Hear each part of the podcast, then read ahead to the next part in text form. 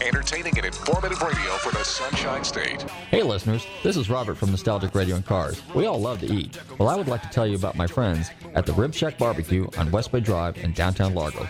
Their menu offers family-sized takeout dinners like delicious ribs, chicken, beef, and pork or sit down barbecue dinners, sandwiches, and even desserts. They will also cater your party.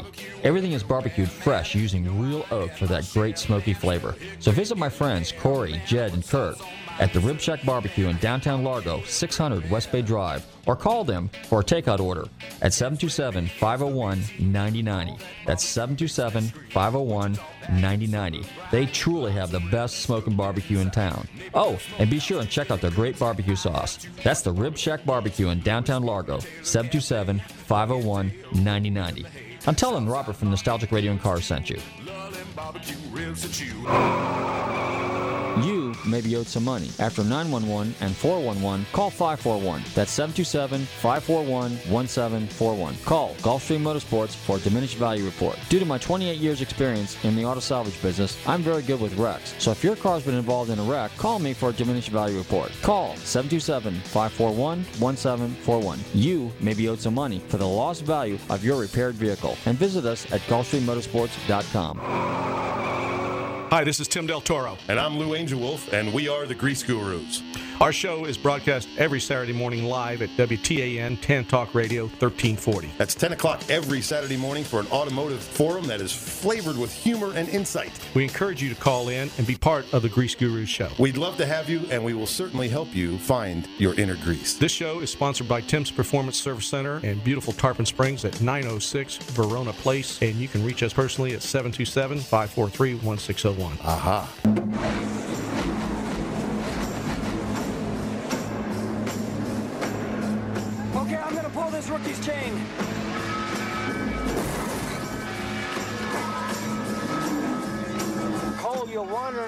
The track. Yeah, well, the son of a just slammed into me. No, he didn't slam into you, he didn't bump you, he didn't nudge you. He rubbed you. And rubbing, son, is racing.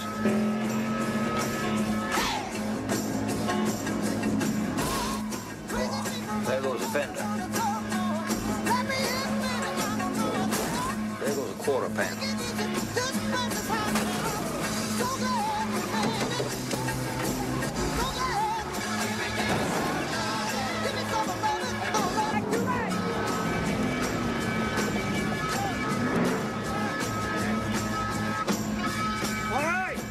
Still under a caution. I want you to go back out on that track and hit the pace car.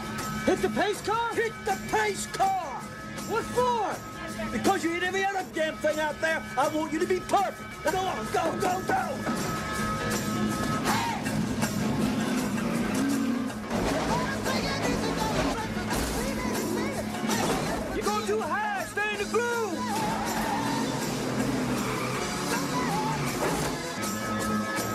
Well, how about that? A sound we don't have to fix. I don't want you spoiled, Buck.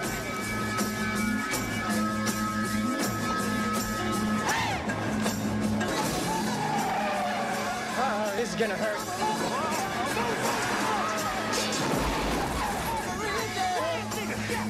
Did you see that guy?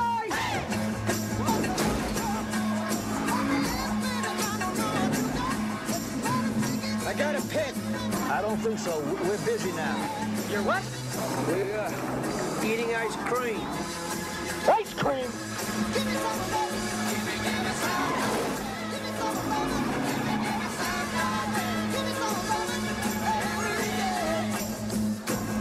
Now, you're welcome. To come on and get one, but I don't believe NASCAR would think much of you trying to eat an ice cream cone out there.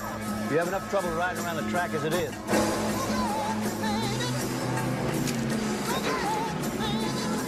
I come into the pits, I'm in first place. I go out, I'm in third with two laps to go. All right, first of all, don't get excited. All right, you're in third place. That's a pretty respectable position. Now, what you do is this. When they slow down in it for turn four, you just keep your foot on the gas and drive right by them on the outside. Harry, you told me nobody goes to the outside on turn four. Well, now I'm telling you different. If you go to the outside, you can hold. He's gonna end up in the wall. All right, Colt, the pace car's are about ready to duck on off. We don't have a whole lot of time to talk about this. Well, tell me how. It's because we got a real good set of matched tires on it. What? What? Those tires are matched, perfect, and staggered spectrum. You're gonna get him killed. The pace car's about ready to duck on off. If you go to the outside, you can hold it. All right, Harry, when it comes to the car, I take your word. The white flag is out. One lap to go.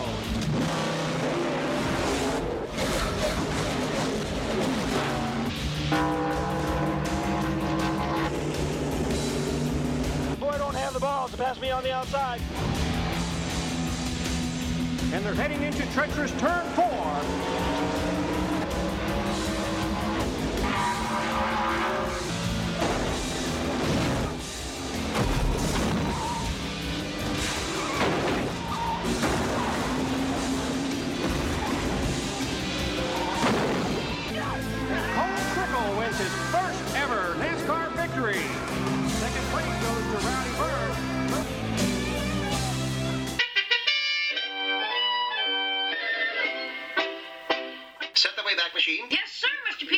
This is Mark Martin. You're listening to Nostalgic Radio and Cars.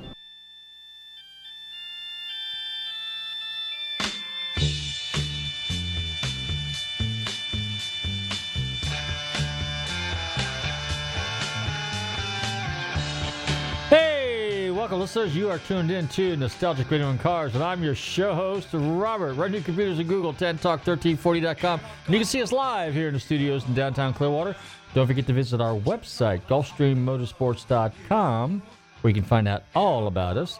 And be sure and visit Nostalgic Radio and Cars, the archive page. Good evening, Bobby. How are you? I'm doing pretty good. Yes, definitely check out GulfstreamMotorsports.com because soon you'll be able to list your vehicle with us. That's With right. Them, us. Yeah, go ahead and do the uh, social media on us, please. ah, yes. Facebook, Twitter, Periscope, Instagram, YouTube, at Nostalgic Radio and Cars, at NRC On Air, and Instagram being at Gulfstream Motorsports. That's right. Now, now it's time for the FloridaCarshows.com segment, right, Bobby? Did I do That's that right? That's right. The Florida Car Shows, the FLACarshows.com show report. Show report. Yeah, I guess you could call it that. Okay, so basically, uh, yeah, if you've been tuning in lately, uh, we have teamed up with FloridaCarshows.com and Tara up there. She was on our show. Was it last week? Was the Mhm. uh, Fourth of July? She was on. A, she was a special guest with us. Show on the 4th of July That's right. We did. with fireworks above the station. yeah, and it wasn't the tower. And it No, wasn't the- I guess I should have. the tower. Yeah. Sorry, Lowell. So, yeah. So at any rate, so uh, if you want to find out where all the car shows are in the state of Florida, as well as some news and some other interesting automotive stuff, visit FloridaCarshows.com. You can find out where all that stuff is. And don't forget, if you need an automotive appraisal, diminished value, or pre-purchase inspection, you contact us at GulfstreamMotorsports.com. At any rate, so what do we got going on this weekend? Well, the big event this particular weekend, there's two big ones. One, which is out in Oregon, is the Porsche Club of America, the big annual PCA parade. They call that the Porsche Club of America parade. And uh, the second one is in the Music City, Nashville, is NAMM. That's the National Association of Music Music Music Merchants. Did I say that right now, Bobby? Yes. So uh, that's this weekend. Let's see. The DuPont Registry has their cars and coffee this weekend. And uh, last weekend was the, uh, what was last weekend? Last weekend was the second one. That was the actually the uh, Clearwater Audi store with uh, Crown Motorsports. That was their cars and coffee. Anyway, so yeah, so you go to the cars and coffee this weekend, DuPont Registry. Now that starts at supposedly 7 to 9. But if you want to get a parking spot, you're going to have to be there at 6. And then already at 6:45, 7, 7:15, they're rolling out of there because they're on the way over to the Dimmitt Auto Group, the Aston Martin dealer, and McLaren dealer, and Cadillac dealer off of uh, Gandy because there's another Cars and Coffee. In fact, they have. This is why this is going to be my next favorite Cars and Coffee. They have Krispy Kreme donuts. Now, some people show up with some, you know, what's that other one? Dunkin' Donuts or Dunkin' Donuts or something like that Mm-hmm. and right. and and maybe some brand X donuts, but Dimmitt Auto Group has real Ah. live bona fide Krispy Kreme, fresh because Fourth Street and Gandy Boulevard intersect, and only about three four blocks down the road on the right on Fourth Street is the tasty Krispy Kreme store, right, Bobby? Uh, yes, and still, still better than Dunkin'. Crown drives all the way down to Ulmerton Road To and put- goes to Frida's, Frida's Cafe and gets homemade everything. Homemade every, every you every pastry you can imagine that tastes like it just came out of an oven or a case or a freezer or wherever pastries are are usually made. Uh, it tastes like it just came out of there. Yeah, they're real. Now that's a class act. They do a very, very good job. So, and then of course the big, big, big, big, big event, which takes place next month, is Monterey Collector Car Week, where you and me and anybody else that's out there during that uh, particular week can probably have the time of your life. Now, I always talk about four major events a year. I talk about Amelia Island. I talk about Scottsdale. Let's go chronological here. Scottsdale in January, Amelia Island in March, Monterey in August, and SEMA in November. Now, those are the four major ones. That's where anybody and everybody and all the who's who in the world, those are the events that they go to. Yeah, Robert, thanks for having me on, man. I tell you, you guys have a great show. Uh, You're very famous down there in that Clearwater area, man. It's a lot of people that uh, listen to the show. That's cool.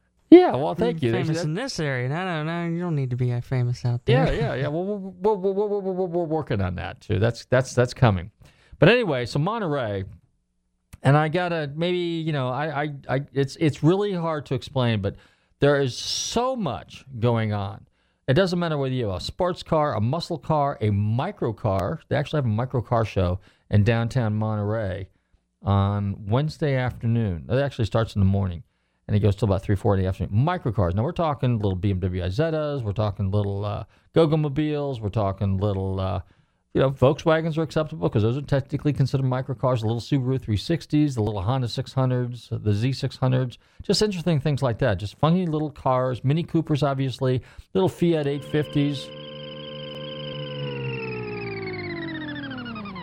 And most of them sound like that, don't they, Bobby? that's that's what I thought of as you're going down the list. I'm thinking there's, there's no there's no drag car sound effects that's gonna go anywhere clear. You have to. That's that's, the only sound that, that that represents what you're gonna hear at a micro car show. Well, now I'll tell you what was interesting. There was two cars that actually caught me by surprise last year in Monterey at the micro car show, and one was a Ferrari 308, and I can't remember, but, if you go on our, well, I have to look and dig it up, but I think I have a picture of it somewhere. But the license plate had something that kind of gave me a clue, like maybe uh, 308 electric or something like that. But literally, it had an electric motor in the back end of that, uh, or the mid, midship in that uh, Ferrari 308. Now that was kind of interesting, and it was very, very, I should say, professionally done because there was not a screw, not a washer, not a wire out of place. It was very, very, very tidy, very, very organized, and looked like it was very well thought out, and all the components and everything fit just right. So it was some some pretty decent fabrication. By contrast, on the other side of the road, as I was walking back that way, I noticed an MGB GT. Now you hear us talking about our little Miss Moneypenny, which is our '74 MGB GT, and uh, so I have a thing for MGB GTs. I think they're pretty cool, particularly chrome bumpered cars. And uh, so while I was looking at this one, I thought, hmm. And then I looked inside it and I noticed that the dash was changed. Now in 69, 70, 71, they had what they call the pillow dash. It doesn't have a glove box. Okay. And the 68 and back cars, I believe, 67, 68, 68 might have changed, but somewhere around there they had a steel dash prior to that. And 73, 74, possibly 72, they came out with a dash with a glove box. Well, I knew the dash, the car was a later car, but it had the wrong dash in it. And the console was changed a little bit too. No, no big deal. That's that's not uncommon. And uh, so I started looking at it, and I noticed on the back it had all these little decals on it, and some of the decals kind of referenced electric cars. Believe it or not, someone took a 1973, late 73 MGB GT, and they put an electric motor in it. So that was pretty cool. So uh, I was an older guy. He was an engineer, uh, aerospace engineer out of the, the San Francisco Bay Area, Silicon Valley area. And uh, he had done that, and uh, pretty interesting piece. So anyway, back to Monterey. You'll find all kinds of amazing stuff going on there. Not to mention the auctions: Mecum, Gooding, Bonham, Russo, and all those guys. Let's see which other one did I forget? One Gooding, Bonham, Mecum, and there's a new one I think uh, Auctions is coming out there this year. Porsche Werks Reunion, Legends of the Autobahn, the Carmel Classics, a great little concourse. And in fact, the bishop actually comes out and blesses the collector cars. He does that at 1 o'clock. No, at 12 o'clock, I believe. So, you know, ne- never mind that. It's just the scenery, the roads, the racetrack, Laguna Seca, the, the vintage races. It's called the Rolex Reunion. I mean, just amazing. And then all the outlining areas, you know, run up to Canopus up there, Santa Cruz. You know, you actually have time to buzz up to San Francisco. And uh, so there's a lot of, which is two hours away, by the way. Or you can go down to San Luis Obispo, which is two hours south. And uh, so you know, and the scenery. You know, if you drive south across on on on uh, on PCH Highway, Pacific Coast Highway, go across the Bixby Bridge. It's just some amazing scenery. If you and, and the weather is perfect. In the morning, the fog rolls in. I talk about this every year. It's cool. It's really neat. And then in the afternoon, you know, it gets it warms up. And then of course Sunday's the big day. Sunday is the uh, the uh, Pebble Beach Concourse. But you have the Quail what an amazing event that is just in itself. Concorso Italiano, which is nothing but Italian cars. Go check out Monterey Car Week. If there's no other event that you go to during the year, definitely go to Monterey. Definitely go to Amelia Island. Definitely go to Scottsdale. And definitely, if you're in the business, because it's B2B, go to see SEMA. Bobby, you got a commercial? Oh, no, no, I know what you got. You got a song queued up for us. Yeah, I had to How about Little Beatles? change it for technical reasons, but uh, yeah, we have Beatles. We haven't played any Beatles in a while, have we? No, we haven't. Hey, you're tuning into Nostalgic Radio Cars. This is Little Beatles.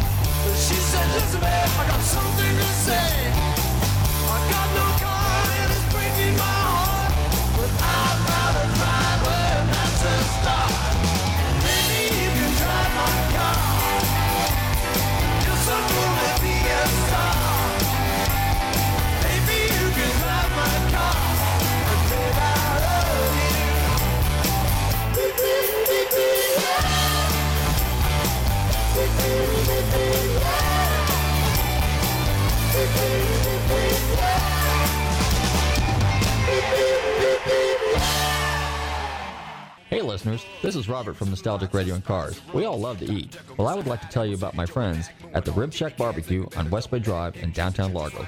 Their menu offers family-sized takeout dinners like delicious ribs, chicken, beef, and pork, or sit-down barbecue dinners, sandwiches, and even desserts. They will also cater your party.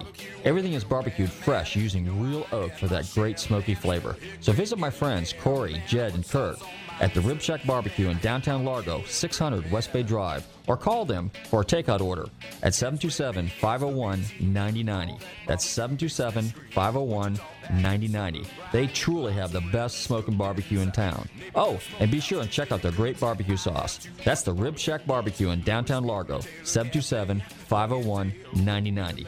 I'm telling Robert from Nostalgic Radio and Cars sent you. You you may be owed some money. After 911 and 411, call 541. That's 727 541 1741. Call Gulfstream Motorsports for a diminished value report. Due to my 28 years experience in the auto salvage business, I'm very good with wrecks. So if your car's been involved in a wreck, call me for a diminished value report. Call 727 541 1741. You may be owed some money for the lost value of your repaired vehicle. And visit us at GulfstreamMotorsports.com.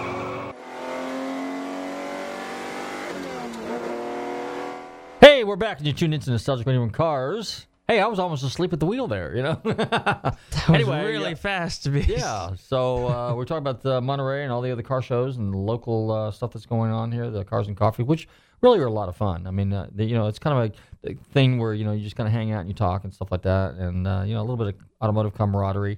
And uh, so uh, definitely check out some of the Cars and Coffee. Now, um, talk about shoes for a second. And I want to give a big shout out to my friend over there at Largo Shoe Repair. So uh, I'm kind of an old schooler, and I definitely wear loafers a lot, just kind of a, you know, or we call them slip-ons. And um, shoes today just don't last. A lot of things today just don't last like they used to. So you know, rather than go out and spend 80, 90, 100 bucks, you can get your shoes fixed for 20, 25 bucks, and get another six months worth of uh, mileage out of them. So if you need some shoes fixed like I do, go see my buddies over there at Largo Shoe Repair. The number is 727 581 2166. That's 727 581 2166. Now, and of course, we were talking about Florida car shows. That's where we want to go for all the car shows. Now, And what's on that? What's on that little blue pen that's uh, that you were oh yeah, our, our good friends over there. If you need a sign, don't forget to call Bay City Signs and Printing. Their number is 813-886-4440.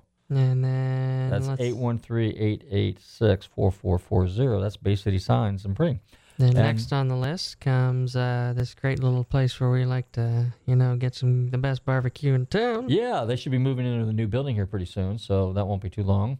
The and, that's uh, Smoking Rib Shack. Smoking Rib Shack, yeah, that's uh, Currently at what are they? Five hundred? Yeah. 501. Five oh one. Yep.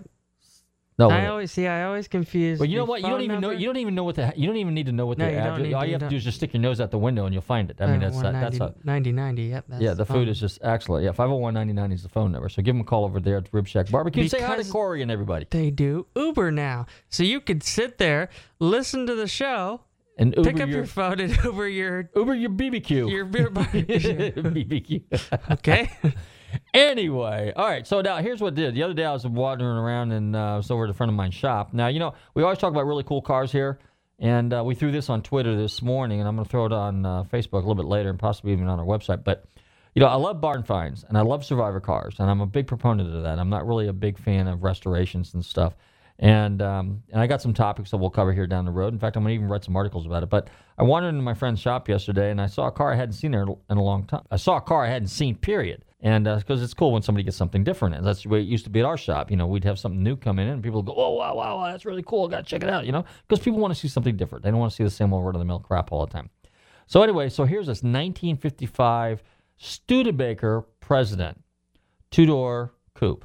Okay. Now that was the top of the line car. This car was ivory with coral trim, two tone. Beautiful, beautiful, classic example of a 50s car. And the Studebaker was a performance car back in the day. It had a 289 motor in it, you know, their motor. That's a, an, uh, an American Motors engine or a Studebaker engine. And it's also the same motor they used in the uh, Avantis and later was supercharged. But they had supercharged motors back then because supercharging was the thing back in the day.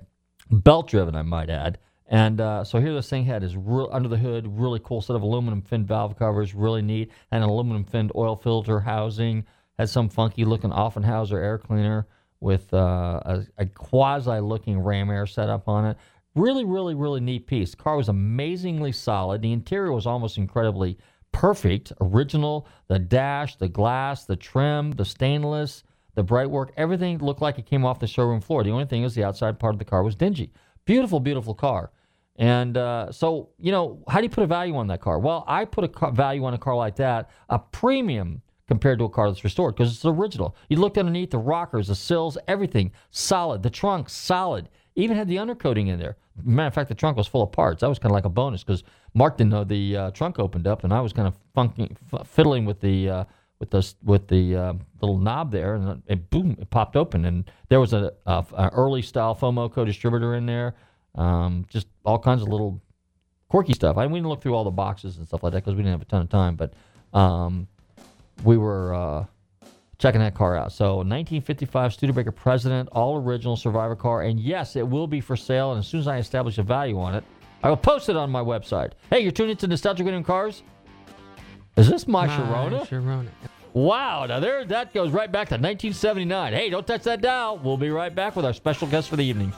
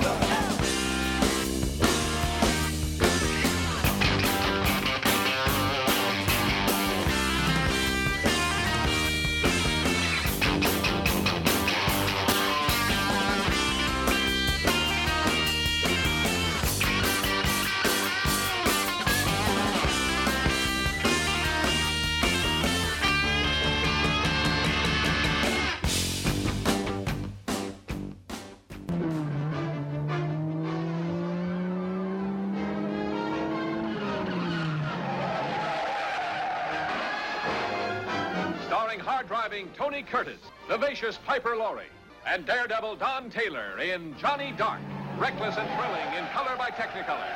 I'm just asking for a reason, that's all. Is there something wrong with the car? Let's say you didn't have the age or experience for the job. You can tell Scotty I quit.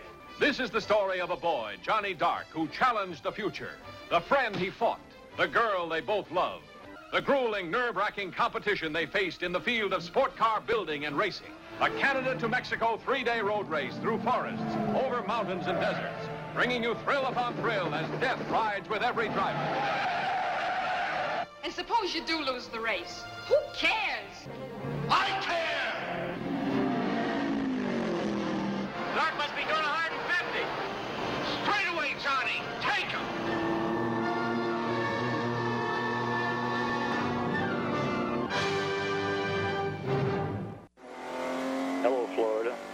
Ken Squire, and you're listening to Nostalgic Radio and Cars. Okay, we're back. And uh, yes, you are tuned into Nostalgic Radio and Cars. It is time to introduce our special guest for the evening. This gentleman is an alumni guest. He's a friend of mine, and he is the foremost motorsports commentator. I'm delighted to welcome to the show this evening, Bob Varsha. Bob, how you doing? I'm doing great. Good to be back with you again. So uh, you've had a kind of a busy schedule here. It's been almost yeah, it's been about a year since I've uh, talked to you. So uh, yeah, fill us in. You've got a you've got a huge huge fan club. You've been pretty active on Twitter too, I might add. Yeah. well, we're all social media mavens now, aren't we? Yeah, people have been very kind. Um, since I left Fox Sports as an employee last summer, yeah, and, and returning to the role of a freelancer, I've done a, a pretty wide variety of stuff, including some boat racing in India and Formula E over in Europe. I had a great time over there this summer, with more coming this weekend when we go to New York for the first time. Uh, the Barrett Jackson collector car auctions have been a lot of fun. I'm going to be back in the Formula One chair in September on NBC. So there's been uh, a lot going on, yeah, and I'm having a great time. Wow, back in the Formula One chair. Yeah, I'll, I'll step in for Leigh Diffey, who's got a conflict with the IndyCar finale out in Sonoma. Okay. So I'll step in to do the Singapore weekend with my old colleagues, uh, David Hobbs, Steve Matchett, and Will Buxton. Okay. How about COTA? No, afraid not. I've got a conflict with COTA, um, so I won't be out there. Oh, of scheduling. Got, uh, Okay. got Formula E going on. Well, I got World Endurance too. So, yeah, there's just not enough weekends in the year. Not enough weekends here. Okay, so tell us a little bit about uh, Formula E. I did not get a chance. And of course, you were at Le Mans. You covered Le Mans this year, right? Yep, did Le Mans. hmm No. Another terrific race, unless Wait. you're driving a Toyota. Unless you're well, no, no, wait a minute. Now, you know, like, what's your take on? It? See, last year I almost, even though I'm a Porsche guy, I almost wanted to say that Porsche won by default because Toyota just kind of fizzled at the last. But and, and and that's racing. But so what? What's your take on that? And then this year, this year they won legitimately. They did. Um, you know, it's I- just cannot fathom the misfortune that Toyota has had at Le Mans. The one race that they want to win more than any other. Only one Japanese brand, Mazda, has ever done it. Uh, and they have put so many resources into it. They've got a great international lineup of engineers and drivers and team members and so on. And so to lose on the last lap last year and then this year to see all three of their cars fall out of the race with bizarre, you know, the classic six dollar park braking kind of thing. Um, was just heartbreaking once again. But Porsche had their share of problems too. All of the LMP1 hybrids um, were so pushed to the edge of their performance envelopes that uh, that the Porsches and the Toyotas both suffered problems. I mean, I, I some fan out there reminded me that uh, when the number two Porsche that eventually won the race had its problems in the middle of the night, um, we had about 12 hours to go on the race when I said, well, the way this is going, they still have a chance of winning. And lo and behold, that's what they did. So it made for a fascinating race, but I'm sure it was heartbreaking for a lot of the participants. And the uh, LMP2 class and the GT classes and so on just just made it another great race, which is why it's my favorite motorsports event in the world. Now you were actually there at Le Mans, correct? This year? No, we were in uh, a studio in Charlotte, North Carolina. Oh, We had ten announcers there, and we had uh, we had the pit reporters, Andrew Marriott and Justin Bell. Mhm. We were on site in France, but Okay. uh, we haven't been able to take the entire crew over there for several years now. Okay. Now, your uh, Aston Martin won in their class, and that was a close race, but I believe it all took place right within the last lap or two, and that was because what? Chevrolet had a problem? Yep. Uh, Jordan Taylor was driving one of the Corvette Racing Factory vets, and uh, he wound up with a puncture while he was being tracked closely by uh, by an Aston Martin, which I think this year got the benefit of a favorable balance of performance equation from the organizers at the ACO, the Automobile Club of the West, who are the organizers of the 24 Hours and whose rule book is the basis of the season-long World Endurance Championship. Last year, Aston Martin was nowhere in that race when Ford won. This year, you know, the tables were turned a little bit, and uh, and Aston was able to surge to the front. I think Corvette might have still pulled it out for the ninth time in 18 attempts, um, but Jordan had some bad luck there with a puncture and gave up the lead. Wound up on the podium in third, but they they missed out on another victory.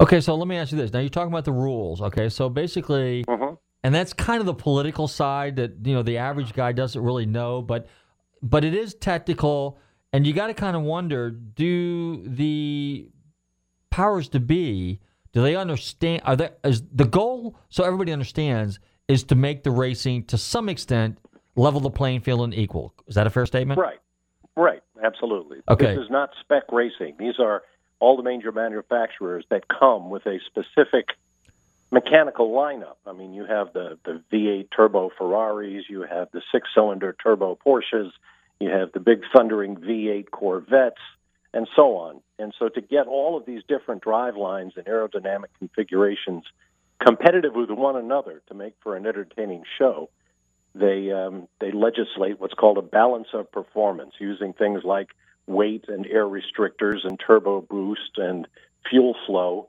to uh, to try to make the cars as even as possible, which is you know frankly probably an impossible task, but they do a pretty good job of it, I'd have to say. Um, yes, it's always a political hot potato because there's always somebody who thinks they're being screwed. But all in all, I think everybody would agree that they do a pretty good job of it. Well, that's that's kind of where I was going with it. But so people don't have to also understand. Don't underestimate the people that make these decisions because these are talented people. These are people from the racing industry that have to ha- that Mhm. actually have to look at all the technical aspects of the vehicle, aerodynamics, all that kind of stuff. Just like you mentioned, fuel and things like that. Mhm. So to try to take the in consideration, well, this is a six-cylinder car, this is a V8 car, this is a turbocharged XYZ, this is a hybrid. you know. So we have to make these cars so they are so they so the so the competition is racing, right? Right. Yeah. What happened to Ford? now I'm Well, a Ford guy, so um, you know I was a big and and last year, you know, I was like really pulling. I mean, I I thought last year was good because it was exactly what forty years, fifty years later that they you know they pulled off a one two 50 years. Yeah. Yep. Yeah, and that was an amazing story and an unlikely one, but they pulled it off. And the BOP was a factor in all of that. Now, some folks out there will claim, well, you know, this team or that team sandbagged. They ran slow when they were supposed to be giving it everything they got, so that the powers that be could could set up a baseline for all of these different technologies.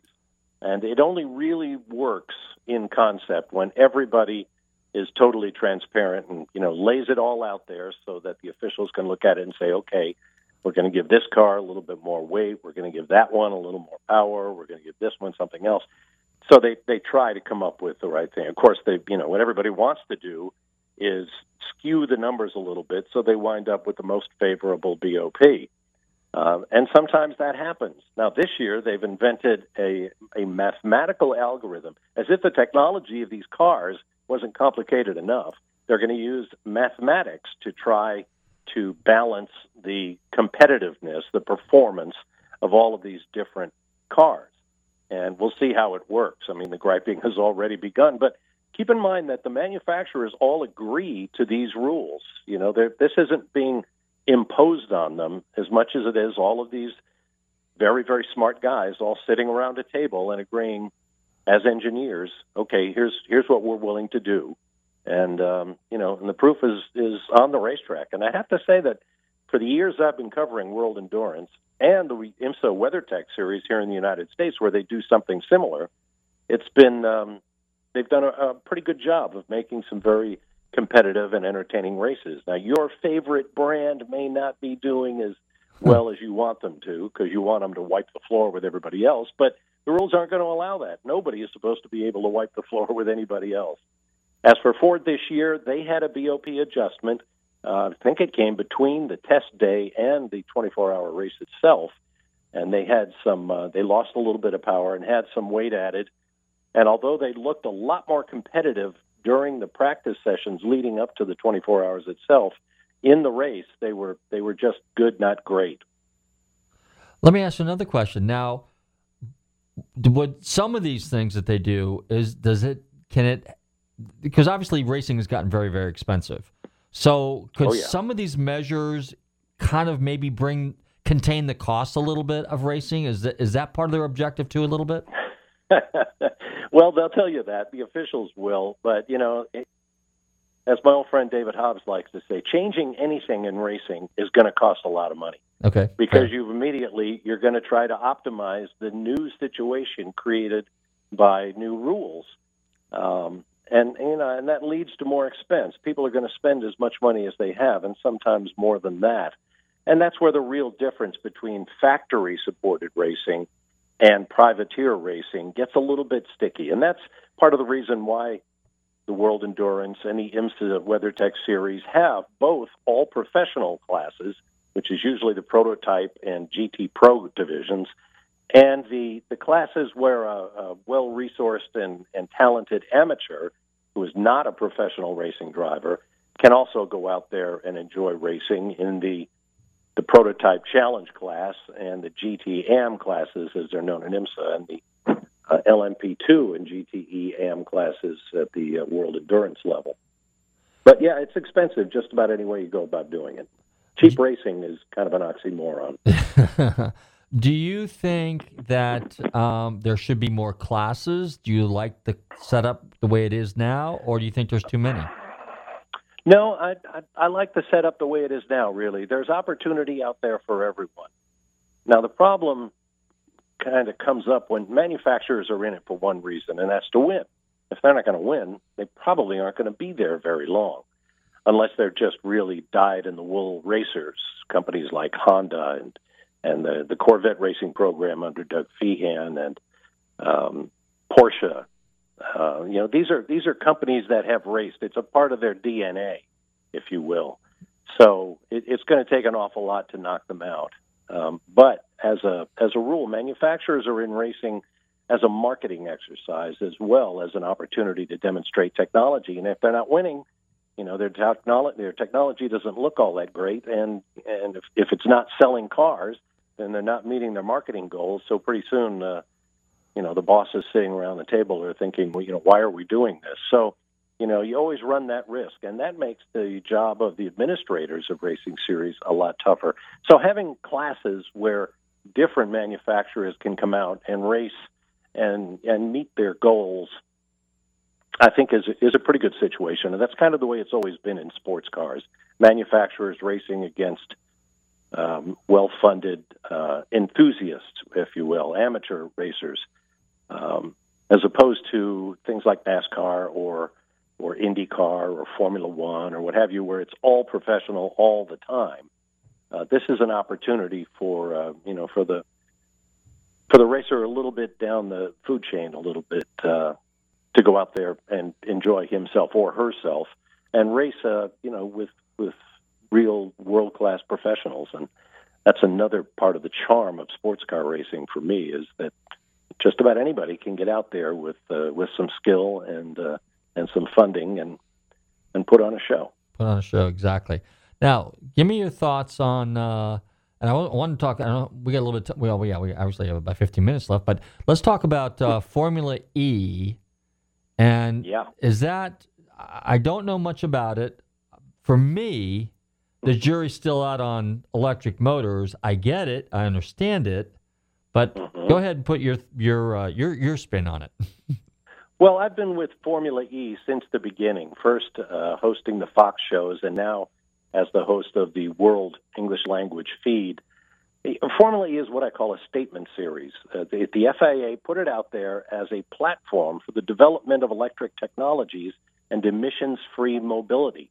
Can you make electric cars exciting? And I, I think they've done that. Um, you know, they are different, and change is hard for people. They don't make as much noise as internal combustion engine cars. But, you know, go out by an interstate highway during rush hour. If you're going to talk to somebody standing next to you, you're going to have to raise your voice and they're only creating about 70 decibels. Formula E cars create about 80, so they're they're noisier than street cars. They are not silent cars by any stretch of the imagination. They are reasonably quick, but they run on very tight temporary circuits deliberately so they can take this show into urban areas in the heart of big cities and demonstrate pollution-free technology because that's where it's needed most for the future of the automobile. Uh, and as you may have noticed, if you follow the automotive news, Volvo has said that within a couple of years, every car in their lineup is going to have some form of electric propulsion.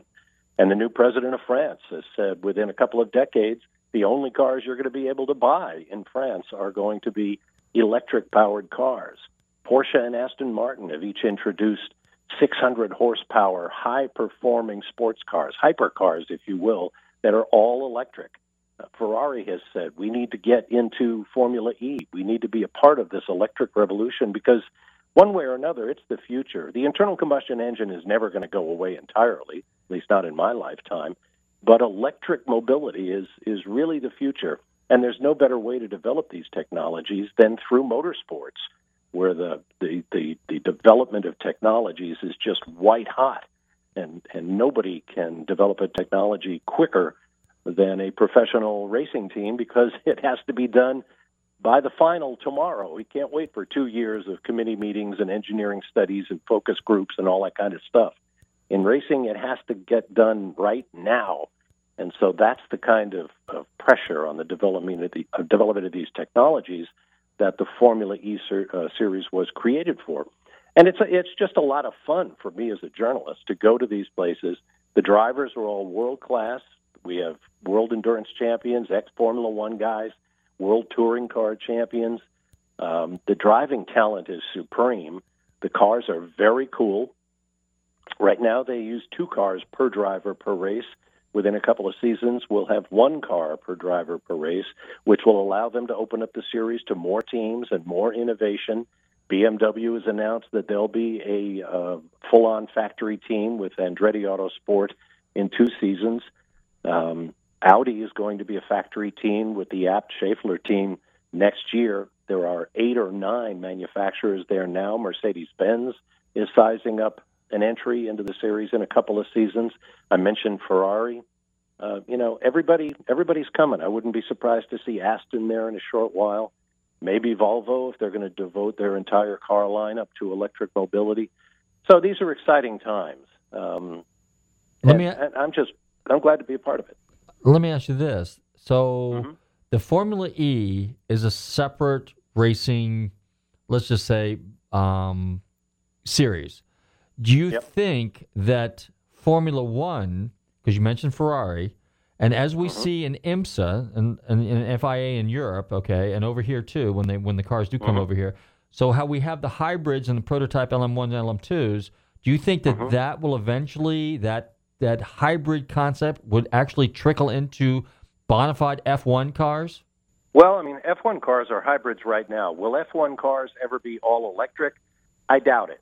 Um, I could be wrong, but I doubt it. Uh, you know, just because the electricity or the electric car is the future, I don't think it's to the exclusion of everything else. As I said, I don't think the internal combustion engine is going away. I mean, these are all, you know, exercises. Formula One is a mechanical and technological arms race, so they will always find some kind of a nuance to to keep people intrigued. Uh, you know what the future of IndyCar and NASCAR might be. Uh, you know, I think they have to keep their ear to the ground as well, and they want to remain entertaining.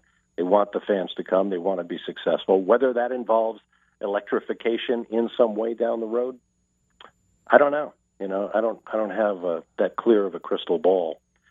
But uh, but for now, you know, electricity is what it is, and it's um, it makes for some great racing on the Formula E side. If you saw a doubleheader from Berlin a few weeks ago, I mean, that was two days of racing that really left nothing to the imagination. At the Tempelhof Airport, we had history, we had high speed, we had teammates banging wheels, we had spectacular performances by a rising star in Felix Rosenqvist with the Mahindra team. He's a young Swede who's just a terrific young talent going up against the reigning Formula E champion Sebastian Buemi, who was a world endurance champion just a couple of years ago, and is a Red Bull driver who has uh, had a cup of coffee in Formula One.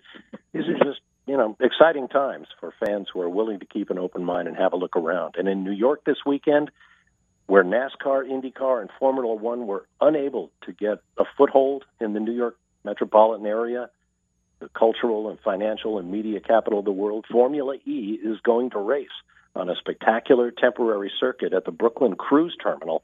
And I hope fans will tune in on Fox.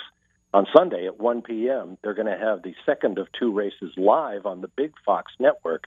So check your local listings and you'll see what Formula One looks like with the New York City skyline and the Statue of Liberty in the background. It's going to be a great weekend. Wow, that's absolutely amazing. Mm-hmm. They uh, there's there's evidently there's a little shakeup going on in uh, Formula One with Mr. Ecclestone. So, oh yeah, where do you think Niki Lauda is going to take over F1? No. Fill no, a seat? No, you don't Uh, think so? The, the commercial rights that Bernie Ecclestone controlled for so many years were sold to the American company Liberty Media, owned by or controlled by a gentleman named John Malone, um, as in Discovery Television Networks, uh, as in um, Live Nation, Supercross. I mean, these these guys have their fingers in lots of pies. A very proactive organization, and they're to my mind they're actually what Formula One really needs right now. They are very savvy about social media and and putting out an entertainment product that appeals to a broad spectrum, not only the motorsports purist, but also the young millennials that every sponsor craves. So I think they're going to be a real breath of fresh air for Formula One, and, and we're already starting to see that. I think they have a great attitude regarding some of the classic events on the Formula One calendar. I mean, right now, Silverstone has said the contract that we did with Formula One under Bernie Ecclestone is unsustainable for us, so we're going to have to uh, use the escape clause in our contract and not hold the British Grand Prix, the one of the original Oh. Formula One races dating back to 1950. But I don't think that Silverstone is going away because I think Live uh, Liberty is uh, Liberty Media is smart enough to go in there and redo some of these onerous contracts. You know, the everybody was all of a sudden nostalgic and emotional when Bernie Ecclestone uh, had his company bought out from under him. But you know what? You know, Bernie is a billionaire, and Bernie was not always sweetness and light when it came to driving a bargain. Um, you know, a lot of what he did for Formula One, in addition to building it up into a worldwide spectacle, he did that at, at tremendous cost to a lot of of parties to contracts that deserved to do better, that deserved a larger piece of the pie than Bernie was willing to let them have. I think Liberty Media is smart enough to to fatten up some of those slices of the economic pie of billions of dollars in Formula One, and I think the sport will benefit from that. Super. Well, we're looking forward to it. Now, you mentioned, and I think we got a couple of minutes left. You mentioned mm-hmm. boat races. Tell us what boat race you covered. That was where in the in India. You said? Yeah, in Mumbai, India, of all places, the first of its kind powerboat racing series, outboard powerboats, 300 horsepower boats, actually made in the United States. They're called Panther P1 powerboats. It was basically an exhibition, two days of racing on the bay in Mumbai. And uh, I was a part of an international broadcast team. They're trying to build it up into a Grand Prix style series, both across India, which is a country that's desperate to get its people more involved in water sports and waterborne recreation. Um, but they'd like to turn this into a worldwide series, you know, with a common boat and um, 300 horse outboard. It's spectacular to watch. And in Mumbai, they tried a few new wrinkles, including a closed circuit course. You know, normally in boat races, they race from buoy to buoy, and there is no outer perimeter to the racetrack. Well, in Mumbai, they laid out a racetrack with with two boundaries, left and right, so that the boats had to had to use this this constricted course, and they had to find a racing line that they could live with amid all the wakes kicked up by these enormously powerful boats. It was really spectacular, a first of its kind event, and I was I was really happy to be a part of that as well. And and hopefully I'll be able to go back and do it again next year because India is a fascinating country and Mumbai is an amazing city. Wow. Now there was a gentleman by the name of Sanderson. I think that was originally involved in the P1 series. Is he still involved? Does that name ring a bell to you? No, it doesn't.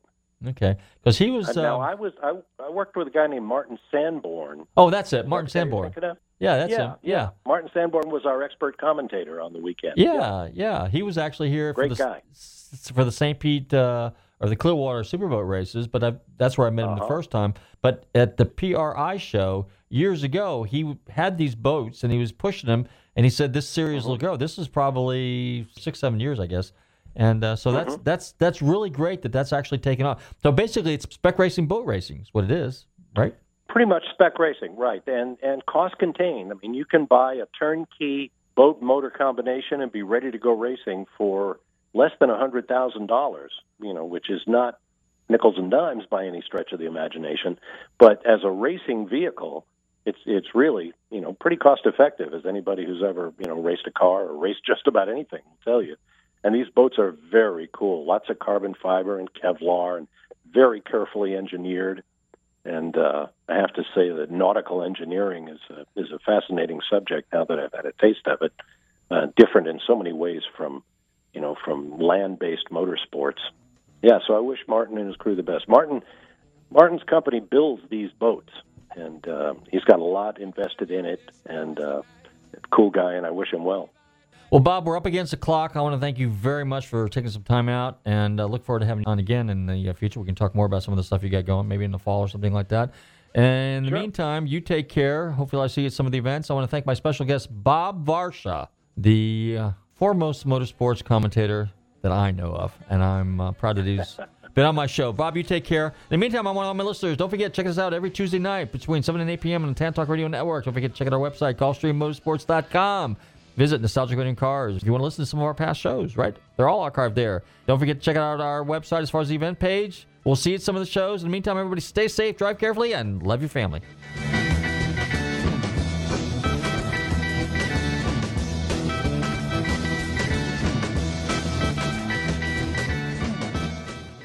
Don't mean to be telling tales out of school, but there's a feller in there who'll pay you ten dollars if you sing into his can. Downtown Dave. I'm not here to make a record, you dumb cracker. They broadcast me out on the radio. WTAN, Clearwater, FM 106.1, WACF, Dade City, Tampa Bay. WZHR, Zephyrhills. FM 104.3. Listen.